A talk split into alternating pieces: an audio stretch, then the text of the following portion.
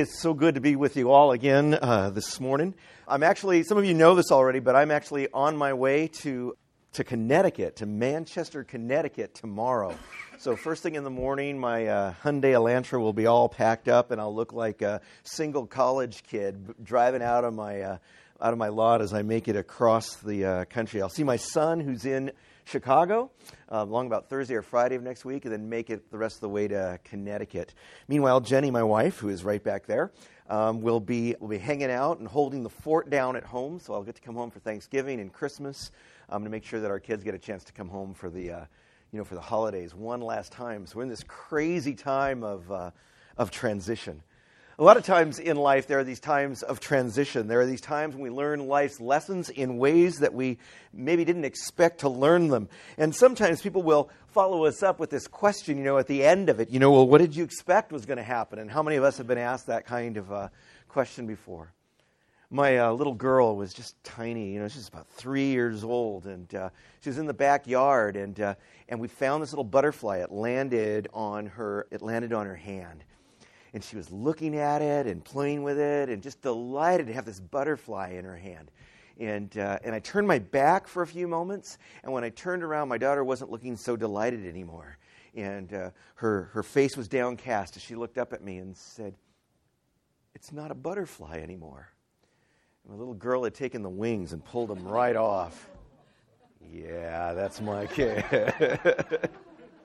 and all there was was this little black thing that looked like it was trying to crawl around. And the and the thought was you know hey dad can you put it back together? Impossible.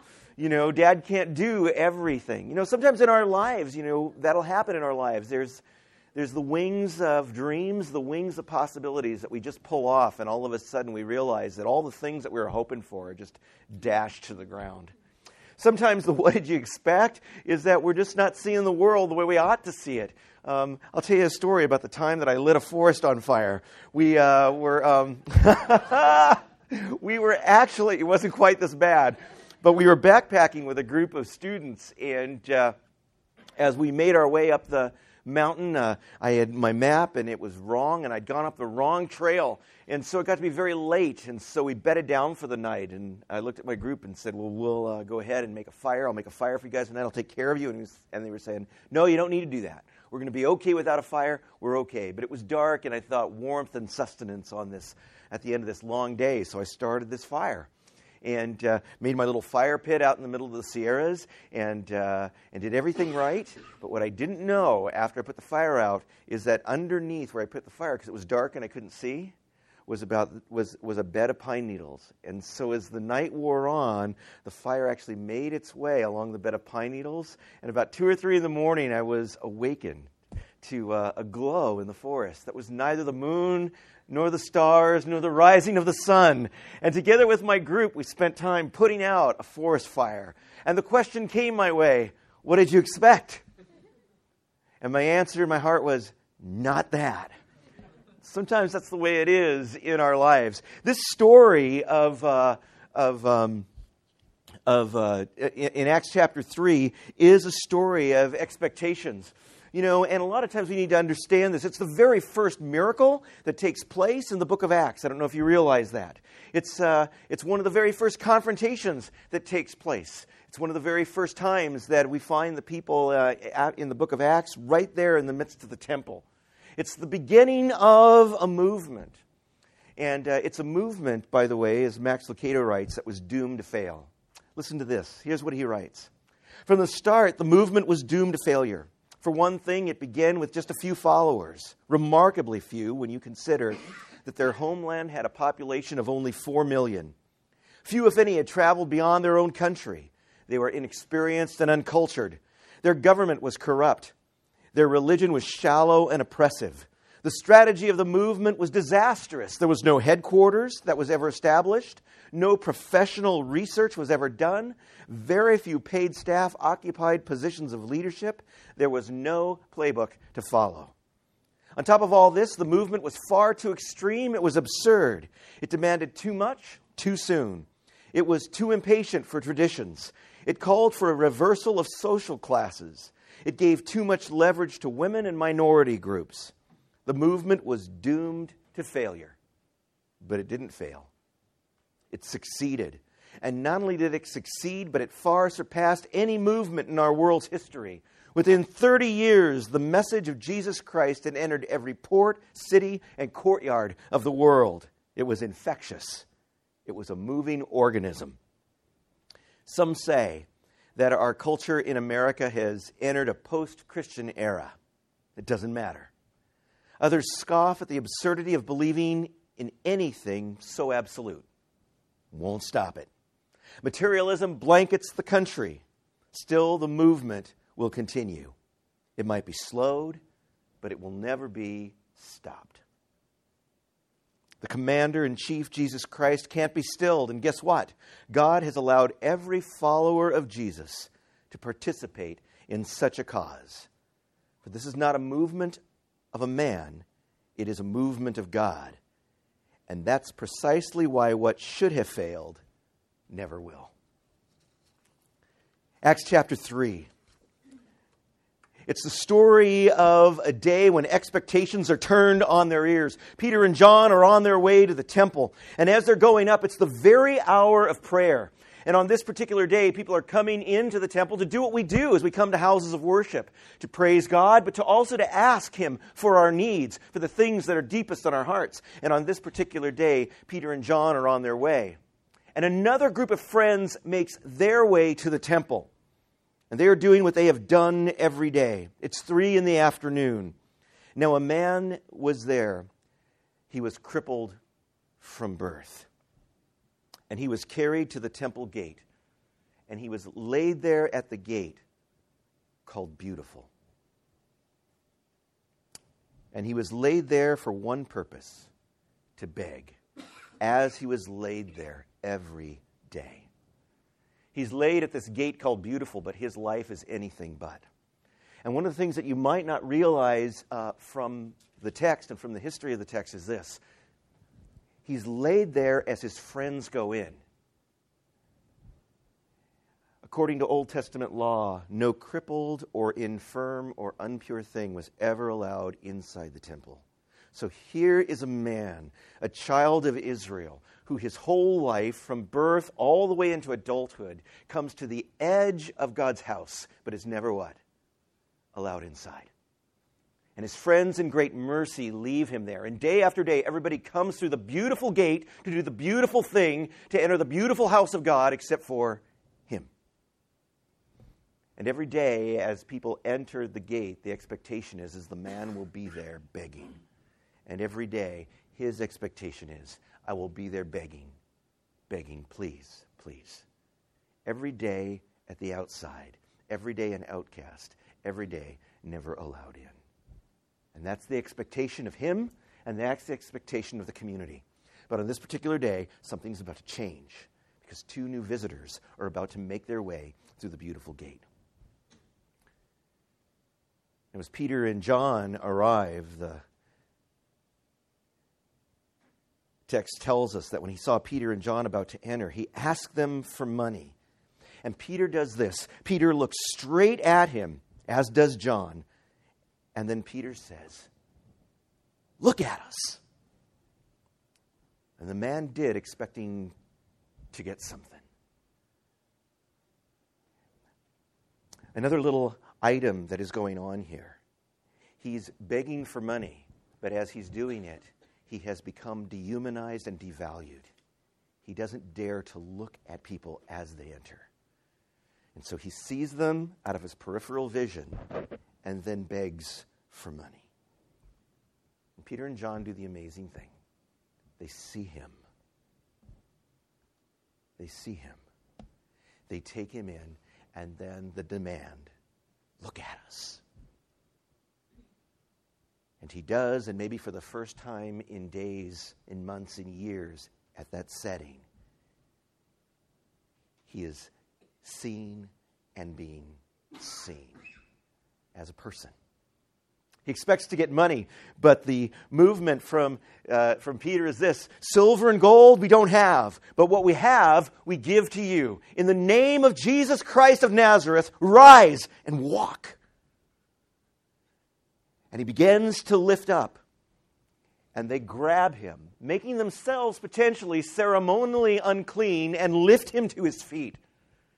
And the miracle is beyond this. We're told that not only are his legs restored, but he is leaping on his feet, and he is what? Walking with them into the temple. I don't know if you gain this, but not only is he physically restored, but he has learned a skill immediately that he has never known in all of his life. And that is how to what? How to walk, how to balance on his feet. This is something that he has never known, it's something that he's never had. And so, not only is the miracle that he is physically restored, but there's a miracle of giftedness and of ability that is given to him at that very moment. And so he moves into the temple, leaping and grabbing onto them for dear life. At that moment in time, as he enters the temple, people recognize him as the beggar. Isn't this the one that used to beg here at the city gates? And they all come running, and there's the crowd. The man is hanging on to Peter and John, not because he has to, but probably for security. Remember, his whole life, he was not allowed where? Into the temple. You don't belong here.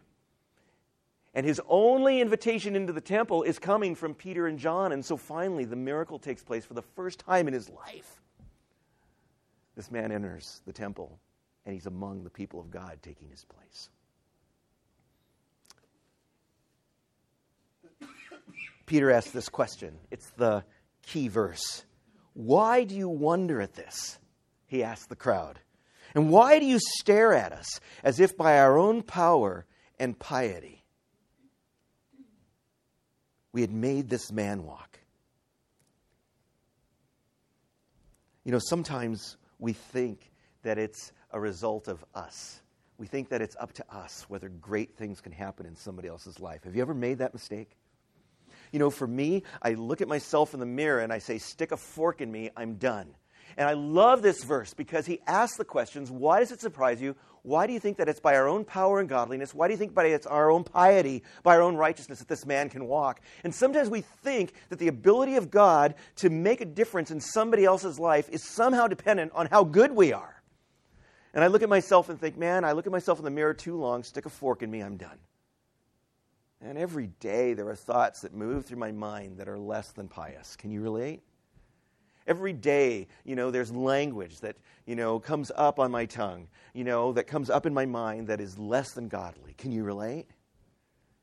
And there are thoughts that way that are constantly there. And I think to myself, I'm unworthy. I don't have the ability. I don't have the godliness. Why in the world am I even up here?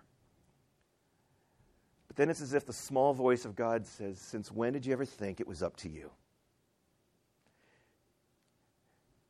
One of the things that I know is that God is always there, not only cheering for us, not only willing to intervene in our behalf, but He's willing to intervene on the behalf of others and on the behalf of people that we come into contact with. And I think so many times divine appointments are missed. The ability to make a difference in somebody else's uh, life is missed because we think that it's dependent on what? How good we are and how righteous we are. And my Bible tells me that God is actually opposed to the proud but he makes his home with who? The humble and the contrite of heart. And so, one of the things that I would say is this when we recognize that it's not our own godliness, but his power, at that moment in time, God now has the ability to use you to make a difference in the lives of others in the community around you. Here's a key thought the expectation of bar of our faith, I think, is sometimes far too low. We stare over and over again. We state over and over again that the Lord is absolutely sovereign, that He is king, that He is in charge, right? And not only can, but does seek to work in our lives in a personal and powerful way.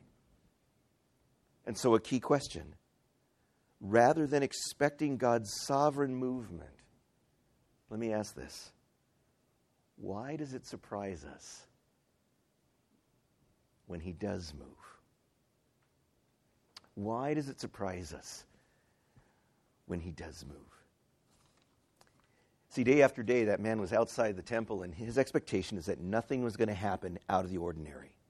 Day after day, people were coming to the temple at 3 in the afternoon to pray, and their, and their expectation, even though they were praying to the sovereign king, right, to the King of Kings and the Lord of Lords, even though they were coming to pray to their Creator, to the God of Israel, the expectation is that nothing was going to happen. Enter Peter and John. The expectation that day as they came toward the temple is who knows what could happen.